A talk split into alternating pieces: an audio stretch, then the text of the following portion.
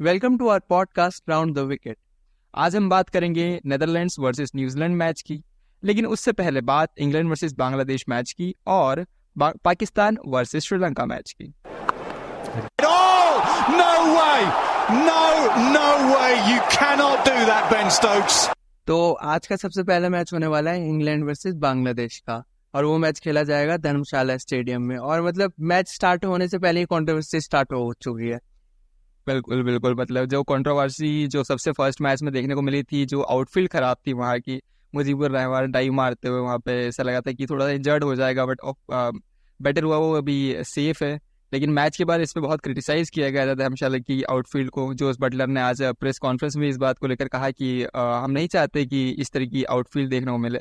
लेकिन आ, फिर भी खेलना है तो मतलब दोनों टीम्स के लिए बराबर रहेगी बट यार ये क्रिटिसाइजिंग चीज़ तो है मतलब तुझे क्या लगता है आउटफील्ड इतनी खराब लेवल की होनी चाहिए थी वहाँ एक इंटरनेशनल लेवल का मतलब ये सिर्फ़ इंटरनेशनल मैच नहीं है एक आप इंटरनेशनल इवेंट होस्ट कर रहे हो जो भले हम वर्ल्ड कप कह रहे हैं लेकिन ज़्यादा कंट्री पार्टिसिपेट नहीं कर रही स्टिल जो दस पंद्रह कंट्रीज़ होती हैं मतलब दस कंट्रीज़ और पंद्रह देशों में मान लेते हैं देखा जा रहा है तो इस हिसाब से तो बहुत एम्बेसिंग चीज़ है कि आप एक जगह होस्ट करो और ऐसी भी बात नहीं कि इंडिया के पास पिचेस नहीं है। वर्ल्ड में सबसे ज़्यादा इंडिया के पास ही स्टेडियम्स है और ऐसे धर्मशाला से काफ़ी बेटर क्वालिटी के स्टेडियम्स है। अगर आपको पिक्चर रेस्क्यू वाले चाहिए तो फिर शायद धर्मशाला से बेटर कुछ नहीं है।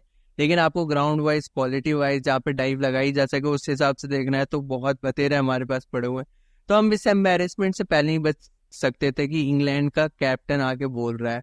और इंग्लैंड के कैप्टन से पहले आके अफ़गानिस्तान का कोच आगे बोल चुका है ड्रॉट की। मतलब अगर आपको पिच पे डाइव मारने से पहले अपना हंड्रेड परसेंट एफर्ट देने से पहले सोचना पड़ रहा है तो मतलब वहाँ पे कुछ तो बात है और क्योंकि वो भी खुले तौर पर क्रिटिसाइज नहीं कर पाता, इसलिए उसने नहीं किया। बस उसने बोला कि बीसीसीआई के अधिकारियों को इस और ध्यान देना चाहिए। वही वही मतलब कि वार्म अप मैचेस हुए थे गुवाहाटी और तिरुवनंतपुरम में जो दो मैचेस हुए थे, जहाँ पे चार चार मैचेस खेले गए थे। इनफेक्ट वो ज़्यादा बेटर पिच था यार यहाँ से। पिच तो फिर भी अच्छा था, लेकिन आउटफील्ड वहाँ का कितना सुंदर था। ये लग रहा था यार, जैसे ही ट्रैवल कर रहे हैं, वहाँ पे डाइव मार सकते हो। तुम बहुत अच्छे से कर सकते हो। इसके अलावा भी स्टेडियम से, इंदौर में स्टेडियम से, मोहाली स्टेडियम से इंडिया ऑस्ट्रेलिया मैच और राजकोट का स्टेडियम था जहाँ पे मैच हुआ था यार।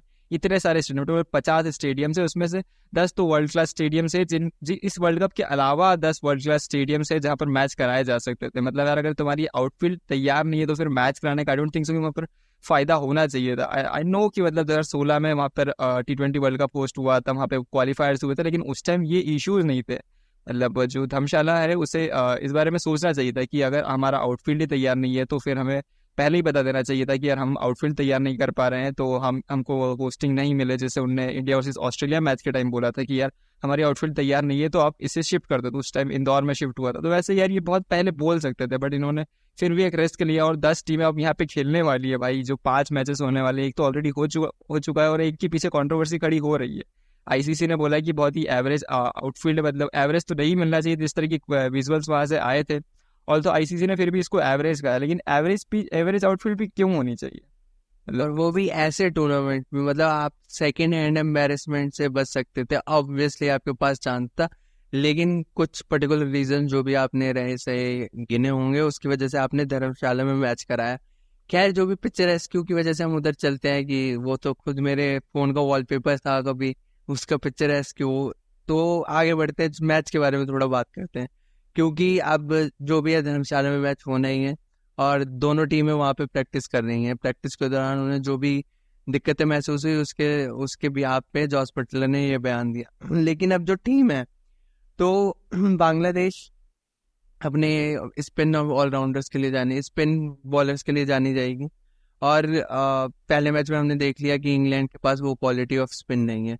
तो इस मैच में हमें क्या, कितना कुछ एक्सपेक्ट करना चाहिए कि कितने विकेट स्पिन से आ रहे हैं या कितने विकेट पेस से आ रहे हैं? यार देख, जहाँ तक मुझे लगा फ़र्स्ट मैच में मुझे एक्सपेक्टेशन थी कि बहुत ही एक ढाई सौ, तीन सौ के आसपास मैच जाएगा और पेसर्स बहुत ही ज़्यादा क्रूशल रोल प्ले करेंगे। लेकिन जैसे शाकिब ने बॉलिंग की और मेहदी हसन ने बॉलिंग की तो आई थॉट यार जो स्पिनर्स रहने वाले बांग्लादेश की, वो बहुत ही बड़ा चैलेंज रहेंगे इंग्लिश जो अटैकिंग स्ट्रैटी है उनकी। उनके सामने जो स्पिनर शाकिब मेहदी के साथ इनके पास नसूम अहमद है महमदुल्ला भी डाल लेता है। तो उनके लिए मुझे लगता है कि स्पिन फिर से एक थ्रेट हो सकती है। एंड इंग्लैंड uh, जो है उनकी एक अटैकिंग स्ट्रैटी है हम्म। जो वहाँ पे लगती है कि जब वो अहमदाबाद में दिखा सकते थे वो वहाँ पे फायर पावर नहीं दिखा पाए। अब यहाँ पे धर्मशाला की पिच है धर्मशाला की पिच पर बांग्लादेशी स्पिनर्स तो यार बहुत ही बड़ा टेस्ट हो रहा है। जहाँ तक मुझे लगता है अटैकिंग स्ट्रैटी का ये सबसे बड़ा टेस्ट अभी जो फ़र्स्ट सबसे बड़ा टेस्ट है इंग्लैंड इंडिया के खिलाफ लखनऊ में खेलेंगे ही। वो भी एक टेस्ट रहेगा जो फ़र्स्ट सबसे बड़ा टेस्ट है इनका। इंग्लैंड की अटैकिंग स्ट्रैटी का होने वाला है वो आज के मैच में ही होने वाला है तो आई थॉट मतलब बहुत ही क्रूशल मैच रहेगा। एंड आई एम होपिंग कि इंग्लैंड की ही पहली बैटिंग है, ताकि पता लगे भाई वो किस तरीके से उनका अटैकिंग स्ट्रैटी वर्क करता है यहाँ पे। बाकी ये बांग्लादेश की bowling I am totally relying on Shakib and Mehdi Hasan फिर से, और हो सके तो ये लोग नसूम अहमद को भी थोड़ा चांस दे, और मुस्तफिजुर फिर ऐसा हो सकता है but I am actually relying कि स्पिनर्स बहुत ज़्यादा क्रूशल रोल प्ले करने वाले हैं यहाँ पर। लेकिन ये कितना कॉन्ट्रास्टिंग पॉइंट ऑफ़ व्यू है, जैसे मैंने आज ये एक एक्सर्ट सॉरी एरॉन फिंच का इंटरव्यू पढ़ा कि उसने बोला कि ऑस्ट्रेलियन प्लेयर्स को इंडिया के खिलाफ स्पिनर्स के खिलाफ ज़्यादा अटैकिंग होना चाहिए। और इंग्लैंड के बैट्समैन हुए थे अटैकिंग न्यूजीलैंड के स्पिनर्स के खिलाफ इवन पेसर के खिलाफ। फिर भी वो 282 स्कोर पहुँचा, जो उस पिच पे बहुत कम था। तो मतलब कितने कॉन्ट्रास्टिंग पॉइंट ऑफ़ व्यू है कि इंग्लैंड तेज़ी से खेल रही है तो उसके वो स्टिल क्रिटिसाइज कर हो रही है कि उन्हें शायद से दिमाग से थोड़ा खेलना चाहिए। और दूसरी तरफ़ ऑस्ट्रेलिया ने बिल्कुल टेस्ट मैच ही बना दिया था और उसके बाद भी वो क्रिटिसाइज हो रही है। तो वो लाइन कहाँ पे है कि कौन से पिच पे क्या, हमें कैसा खेलना होगा या कौन से पिच मतलब बहुत ज़्यादा कॉन्ट्रास्टिंग नहीं लगता ये सोच हाँ हाँ मतलब समटाइम बहुत कॉन्ट्रास्टिंग लगता है कि आउट ऑफ़ स्किन या आउट ऑफ़ थॉट प्रोसेस जाना। लेकिन इंग्लैंड जिस तरीके से खेल रहा है ना तो वो धर्मशाला धर्मशाला में यही लगेगा कि वो अब किस तरीके से जाने वाला एग्जैक्टली exactly. क्या वो वही अटैक फ्रॉम फ़र्स्ट बॉल से अटैक ही करना चाह रहे हैं या फिर वो सोच रहे हैं कि यार हम अपनी माइंड को चेंज कर पाए। सो आई थिंक मुझे लगता है कि इंग्लैंड को अपनी स्ट्रैटी थोड़ा सा मतलब चेंज करने की मुझे लगता नहीं ज़रूरत है उसको बट वही की अडाप्ट करने की ज़रूरत है कि सिचुएशन क्या है वहाँ पे। तो सिचुएशन को पहले उनको अडाप्ट करना चाहिए बॉलर्स देखना चाहिए पिच देखना चाहिए जैसे ही लगे तो उनको अपनी अटैकिंग स्ट्रैटेजी दस ओवर के बाद स्टार्ट कर देनी चाहिए बस वही कि वो अडाप्ट करेंगे सिचुएशन को अडाप्ट करने के बाद अटैक करेंगे तो थोड़ा वो थोड़ा बहुत बेटर रहेगा इंडियन कंडीशन के हिसाब से हम्म। क्योंकि इंग्लैंड में तो वो बहुत फ्लैट पिचेस पे रन बना के आ रहे हैं और जो इसी तरह भी उन्होंने अभी तक जो बैसबॉल अप्रोच अपनाया है तो वो टोटली फ्लैट पिचेस का था और मुझे लग रहा है कि इंडियन पिचेस पे अगर अडाप्ट करेंगे उसके बाद अटैक करेंगे तो भी उनकी स्ट्रैटेजी बहुत ही सक्सेसफुल हो सकती है बट लेट्स सी उनके किस तरीके से परफॉर्म करेगी and Abhishek one more thing यार कि जैसे बांग्लादेश की बैटिंग जो है उस मैच में चार विकेट फिर भी उनके गिर गए थे हम्म। तो मतलब तुझे क्या लगता है कि कल अगर बांग्लादेश की फ़र्स्ट बैटिंग आ गई तो कितना स्कोर ये लोग कितना बना पाएँगे आज मेरे हिसाब से तो बांग्लादेश का ओपनिंग पेयर वापस सस्ते में निपट जाएगा क्योंकि एक तो उन्हें इतनी पेस खेलने की आदत है जब जब टॉप ऑर्डर में तमीम इकबाल था तो उसके पास वो एक्सपीरियंस था कि वो मार्कवुड जैसे बॉलर को रीस्टॉप ले या फिर इसके अलावा जो भी उनकी टीम में बॉलर्स हैं, उन सबको खेल पाए। लेकिन इसके अलावा जो उनके टॉप ऑर्डर में है, वो कैलिबर नहीं दिखता। वो रह रह रह के वही दो बल्लेबाज नाम आते हैं कि रहीम के पास एक एक्सपीरियंस है, उसके पास शाकिब अल हसन के पास एक्सपीरियंस है। तो शायद वो, हमें इसमें भी टू फिफ्टी वाला मैच ही देखने को मिलेगा, जहाँ शाह अगर बांग्लादेश पहले बैटिंग करती है तो शायद से वो टू फिफ्टी के अराउंड ले जाए। और अगर पहली इनिंग में इंग्लैंड बैटिंग करके वो तीन सौ का आंकड़ा खड़ा खड़ा कर देती है तो आई गेस बांग्लादेश प्रेशर में क्योंकि उसके पास टॉप ऑर्डर में बिल्कुल एक्सपीरियंस नहीं है इस समय जो है वो मिडिल ऑर्डर में। हम्म, हम्म, बांग्लादेश ने मतलब कि लास्ट मैच खेला तो भाई उन्होंने महमदुल्ला को रख दिया था नंबर आठ पे। तो महमदुल्ला नंबर आठ वाला तो है ही नहीं प्लेयर वो यार भाई नंबर चार पे नंबर छः उसका बेस्ट पोजीशन है।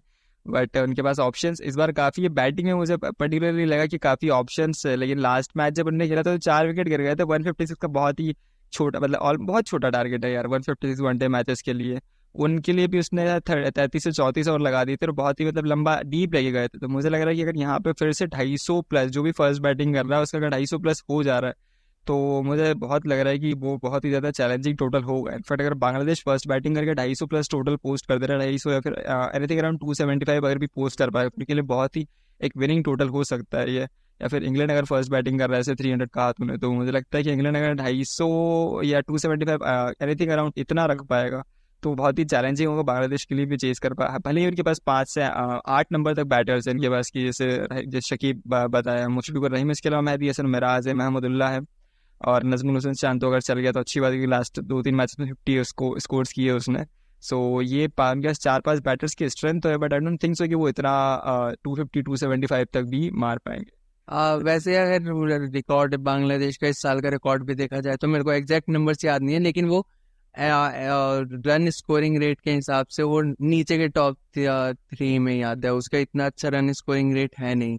तो मेरे ख्याल से वो उनके पास पाँच से आठ के बीच में बल्लेबाज तो हैं, लेकिन वो किस रेट से रन बनाते हैं? क्योंकि अगर आपको टू सेवेंटी फाइव रन तक चाहिए और आप फिर भी उसमें भी चार रन से स्कोर करो तो विकेट बचाने को कोई फ़ायदा है नहीं। मैच तो हार ही गए हो।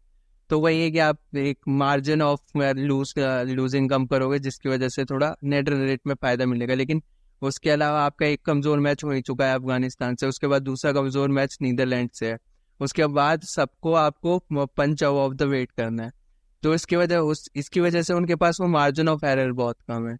हाँ यार मार्जिन ऑफ़ एरर तो बहुत ही ज़्यादा कम है। क्या मतलब इंग्लैंड के इंग्लैंड एज एन ओपोनेंट पता है लगता है कि यार बहुत ही अच्छा ओपोनेंट होगा और इंग्लैंड समटाइम्स लगता है कि एक तरफा मैच जीत जाएगा बट मैं पता आज रिकॉर्ड्स देख रहा था तो मुझे फिर ऑल ऑफ़ सडन रियलाइज़ हुआ कि यार यहाँ पे इन्होंने वर्ल्ड कप में इनके चार मैचेस हुए दो बांग्लादेश ने जीते और दो इंग्लैंड ने जीते। फिर मुझे रियलाइज़ हुआ दो मैच कौन से थे? दो हज़ार पंद्रह में जो मैच हुआ था जिसने इंग्लैंड की अटैकिंग स्ट्रेटजी को मतलब चेंज करके रख दिया कि कहाँ वो पंद्रह रन से हारे थे बांग्लादेश से और वहाँ से फिर उन्हें चेंज किया दो हज़ार सोलह में टी ट्वेंटी वर्ल्ड कप का फाइनल खेला। दो हज़ार सत्रह में चैंपियंस ट्रॉफी ठीक है कुछ खास है उन्नीस में वर्ल्ड कप जीत लिया और अभी बाईस में फिर टी ट्वेंटी वर्ल्ड कप जीत हाँ। लिया। जो चेंज आया था ना वो उसमें इस टीम का बहुत ही बड़ा हाथ है। तो कहीं ना कहीं मुझे इतना तो पता है कि यार इंग्लैंड के दिमाग में ये रहता है कि बांग्लादेश ने हमको वर्ल्ड कप में हराया था और उसका बदला हमको लेना था। उन्होंने उन्नीस में लिया और बार बार हराते चले आए उनको। और उसके पहले बांग्लादेश में जो एक और मैच हराया था वो था 2011 में जब बांग्लादेश में वर्ल्ड कप हुआ था तब इंडिया में भी वर्ल्ड कप हुआ था लेकिन जो मैच हुआ था इन दोनों के बीच वो बांग्लादेश में ही हुआ था। तो अभी ये बहुत ही क्रूशियल सिचुएशन होने वाली है। अभी इनका world cup record fifty fifty है लेकिन आज का जो मैच जीतने वाला है वो एक ऊपर जाएगा।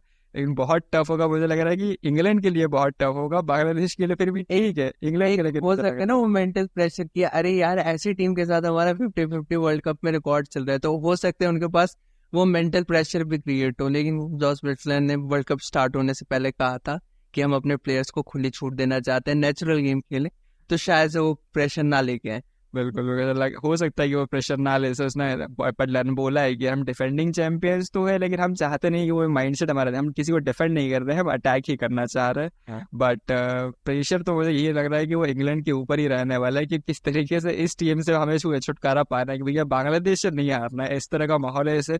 इंडिया के सामने कभी कभी रहता है यार पाकिस्तान से नहीं हारना है वर्ल्ड कप हार जाए समटाइम्स चलेगा इस तरह इस बार नहीं हारना है वर्ल्ड कप ये नहीं चाहिए हमको भैया तो पाकिस्तान से हार जाओ वर्ल्ड कप जीतो हमें चलेगा। हाँ।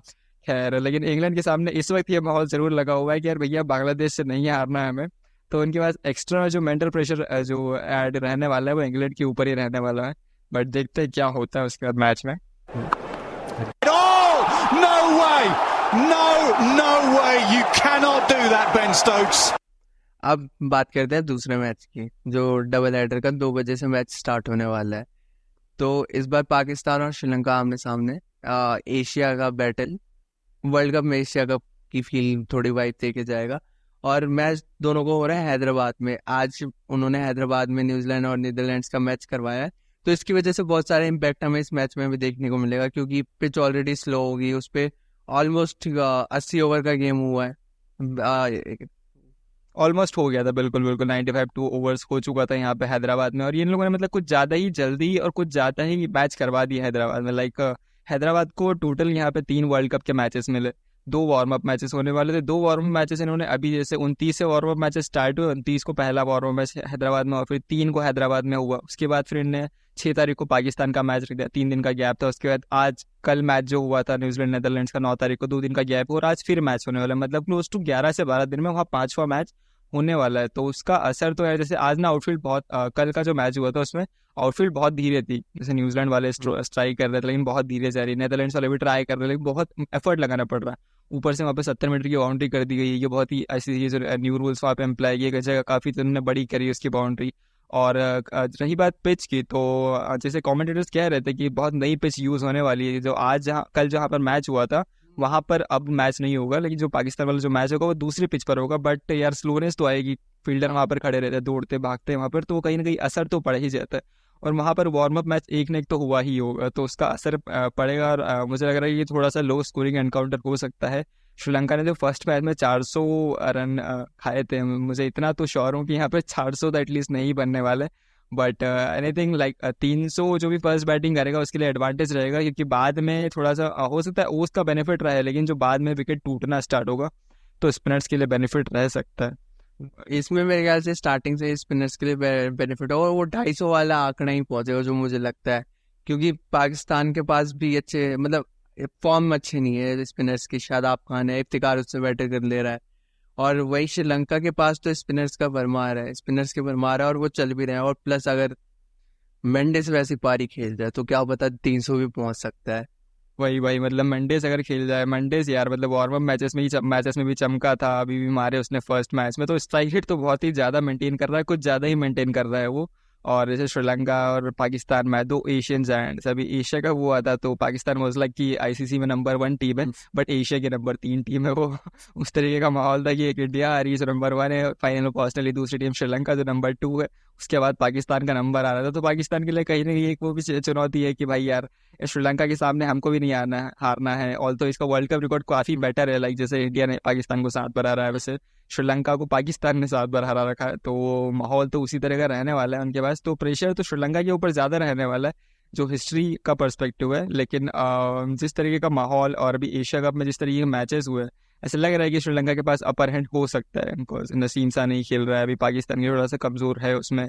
एंड स्पिनर्स क्योंकि शादाब, पता नहीं क्या हो गया, उसे पिछले छः सात महीने में बहुत ही खराब परफॉर्म हो रहा है।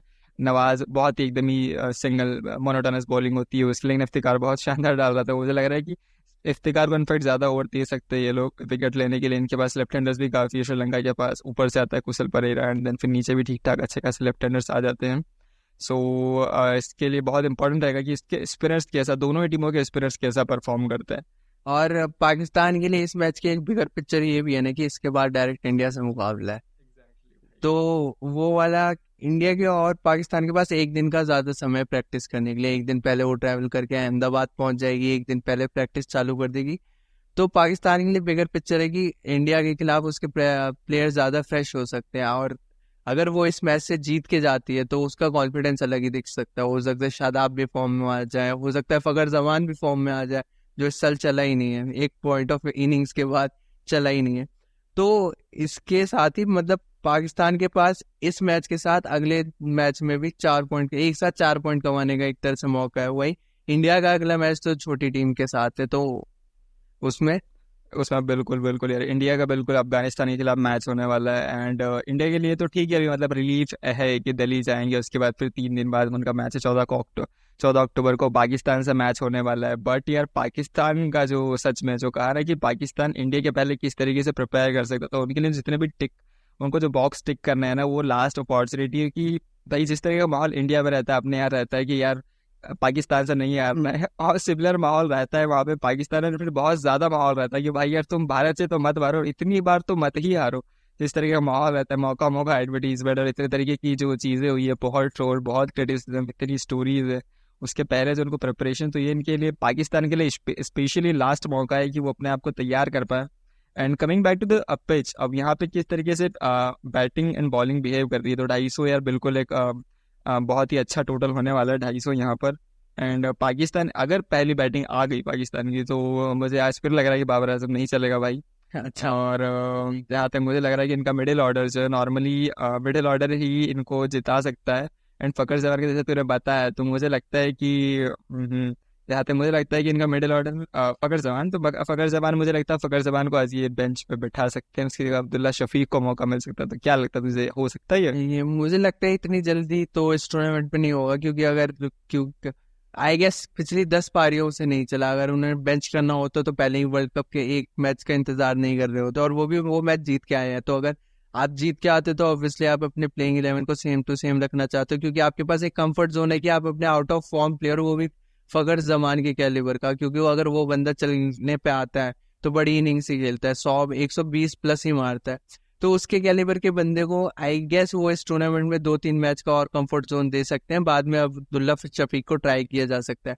और शादाब का भी सीज़न खराब ही चल रहा है, लेकिन शादाब जैसा जो उसके मल्टी डायनेमिक बैटिंग भी कर लेता है फील्डिंग भी गन फील्डर है, उसके बाद बॉलिंग भी है तो उसकी रिप्लेसमेंट में उनके पास कोई नहीं है। तो मेरे ख्याल से एक तो शादाब को रिप्लेस नहीं करेंगे इस पूरे टूर्नामेंट में भले ही उसका टूर्नामेंट कैसा भी जाता है बाकी जमान को ट्राई कर सकते हैं ज़रूर। हाँ यार मतलब शदाब तो बिल्कुल रिप्लेस नहीं होगा लेकिन पता है फकर को रिप्लेस करने के पीछे एक और रीजन ये भी था जब पता है एशिया कप में लास्ट मैच हो रहा था तो हम्म। पाकिस्तान ने अपनी प्लेइंग इलेवन पहले रिलीज़ कर दी थी उस प्लेइंग इलेवन में इनने इमाम उलक को रखा था और अब्दुल्ला शफीक उसके बाद ओपनिंग कर रहा था बट जब मैच होने वाला था तो इमाम उलक को बुखार आ गया। तो उन्होंने क्या किया कि इमाम की जगह फकर को टीम में ले लिया और इमाम को क्योंकि बुखार था तो उसको बैठा दिया। तो ये थॉट प्रोसेस उनके दिमाग में एशिया कप के टाइम से आ चुका है कि यार, अब ये इसे बिठाया जा सकता है। तो अब इंडिया के खिलाफ जैसी मैच आने वाला है तो एक दिमाग में ये तो है कि यार फकर जमान ने इंडिया के खिलाफ सेंचुरी मारी है चैंपियंस ट्रॉफी से इवेंट में मारी है, लेकिन उनके दिमाग में ये भी कि यार, ये नहीं चला तो हमारे लिए बहुत दिक्कत होने वाली है। तो ये हो सकता है जहाँ तक मुझे लग रहा है कि एक चांस ज़रूर दे सकते हैं। अगर अब्दुल्ला शफीक भी नहीं चला, इनने ट्राई कर दिया, उसको नहीं चला तो ज़रूर हो सकता है फकर को वापस मौका मिल जाए, लेकिन मुझे लग रहा है अगर ये ट्राई करना चाह रहे तो ये इनके लिए इंडिया के पहले ये लास्ट मौका है। तो वो तो ट्राई करा एग्जैक्टली बेस्ट मौका है भाई कि श्रीलंका के खिलाफ ये लोग ट्राई कर ले कि ये वो अब्दुल्ला शफीक जैसे लास्ट एशिया कप में खेला भी था वो। हम्म। तो स्पिन को बहुत अच्छा खेल रहा था। स्पिन का विकेट है श्रीलंका के पास। होपफुली महेश दीक्षिणा वापस आ जाए। दुनित बिल्ला आगे बहुत अच्छा स्पिनर है वहाँ पर। धनंजय डिसिल्वा इनके पास एक स्पिनर है। तो मुझे ऐसा पर्टिकुलरली फील हो रहा है कि यार एक यहाँ पे अब्दुल्ला शफीक कल ओपनिंग करने वाला है टीम से। बाकी लेट्स सी इनका, क्योंकि मिडिल ऑर्डर तो फिर भी एक ठीक है साउथ शकील परफॉर्म कर चुका है मोहम्मद रिजवान बहुत अच्छा परफॉर्म किया तो बिल्कुल ज़रूरत नहीं ये लोग बैठने की, बाबर खेलेगा ही खेलेगा इनका, इमाम उलक, इनका पता नहीं क्यों इमाम उलक इनकी टीम में रहता है वो, कैसा भी परफॉर्म करे परफॉर्म तो इसलिए भी नहीं किया, बहुत टाइम से नहीं किया, लेकिन इमाम उलक इनकी टीम में क्या रहता है कि यार ये खेलेगा हमारी टीम से, चाहे जो हो जाए, बाबर को बैठाना पड़ जाए, लेकिन ये खेलेगा। कोटा प्लेयर एग्जैक्टली काटना, उस तरह का माहौल रहता है इनका कि भैया यार कदाई जो बैठ जाए, ये तो खेलने वाला है। इसके आसपास शादाब बिल्कुल नहीं बैठना चाहिए, बैठना बिल्कुल नहीं चाहिए। समटाइम्स कुछ प्लेयर्स रहते हैं जो इनकी एबिलिटी कैपेबिलिटी इतनी ज़्यादा रहती है पोटेंशियल इतना ज़्यादा रहता है कि जिस मैच में चले तो अकेले मैच जिता सकते हैं। और आप ऐसे प्लेयर को ज़्यादा से ज़्यादा मौका देना चाहते हो, क्योंकि उनका कॉन्फिडेंस मेन आपको बस लाना होता है, उसके बाद तो मैच विनर्स हैं तो इस मतलब दोनों डबल हेडर पे हमने बात कर ली कौन सा कॉन्टेस्ट ऑफ़ द डे हो सकता है कौन सा मैच ज़्यादा इंटरेस्टिंग होगा? यार, ज़्यादा इंटरेस्टिंग मतलब एक फीलिंग आ रही है कि इंग्लैंड वर्सेस बांग्लादेश बहुत ही इंटरेस्टिंग मैच होने वाला है। अगर बांग्लादेश ने पहले बैटिंग करी और 275 प्लस टोटल पोस्ट कर दिया तो बहुत ही मुश्किल होगा इंग्लैंड के लिए। बट लॉजिकली सोचू रहा तो मेरे को लग रहा है पाकिस्तान वर्सेस श्रीलंका जो एकदम जो मेरा वोट जा रहा है तो पाकिस्तान वर्सेस श्रीलंका मैच बहुत ही ज़्यादा काटे का रहने वाला है, बहुत ही हाई वोल्टेज रहेगा। बहुत ही इंटरेस्टिंग मैच रहेगा टू एशियंस एंड स्पिनर्स के सबको खेलते हैं और दोनों को सब कॉन्टिनेंट की कंडीशन का पता है। और हैदराबाद में इनके पाकिस्तान के पास एक थोड़ा सॉरी हैदराबाद में तो मैच मैच है हैदराबाद हाँ सबसे पाकिस्तान को एडवांटेज है हाँ। एडवांटेज है। और श्रीलंका को भी स्पिन की आदत है। एशिया का पूरा स्पिन में खेला लंका प्रीमियर लीग पूरा स्पिनर्स तो उनका माइंडसेट तो फिक्स है। श्रीलंका ने एशियन पिचेस पिछले डेढ़ दो महीने से एशिया में ही खेले जा रहे खेले जा रहे लगा था तो उनको है उनके बैट्समैन खेल लेंगे। उनके बॉलर्स को आदत है इस चीज़ की तो इतना है। और पाकिस्तान भी अलग नहीं है। लंका प्रीमियर लीग उनके प्लेयर्स भी थे। श्रीलंका में वो अफ़गानिस्तान से सीरीज़ खेल रहे हैं। एशिया कप पूरा खेला है। तो उनके दिमाग में भी हैदराबाद का सबसे ज़्यादा एक्सपीरियंस इस माहौल में भारत से ज़्यादा पाकिस्तान के हाथ से जिस तरह के रिसेंट प्लेयर्स का एक्सपीरियंस है। और हाँ उसके बाद हाँ। विराट कोहली ज़रूर एक्सेप्शन है। हैदराबाद में मैच हो जाए तो बिल्कुल सेंचुरी आती है। लेकिन पाकिस्तानी प्लेयर्स इस वक्त टीम इंडिया से ज़्यादा एक्सपीरियंस है अपार्ट फ्रॉम विराट कोहली। हैदराबाद में तो बहुत ही इंटरेस्टिंग बैटल देखने को मिलेगा। और एक बैटल तो ये भी है ना कि पाकिस्तान से को होस्ट छीन लिया था। एक तरह से श्रीलंका होस्ट बन गया था। तो पाकिस्तान के पास वो चांस है, आए जगह जगह अशरफ ज़रूर चाहेंगे कि श्रीलंका को तो ज़रूर हरा दिया जाए वर्ल्ड कप के मुकाबले में, क्योंकि चार मैच पाकिस्तान ने होस्ट किया जो मेन होस्ट था और जो को होस्ट था, उसे आठ मैच मिले।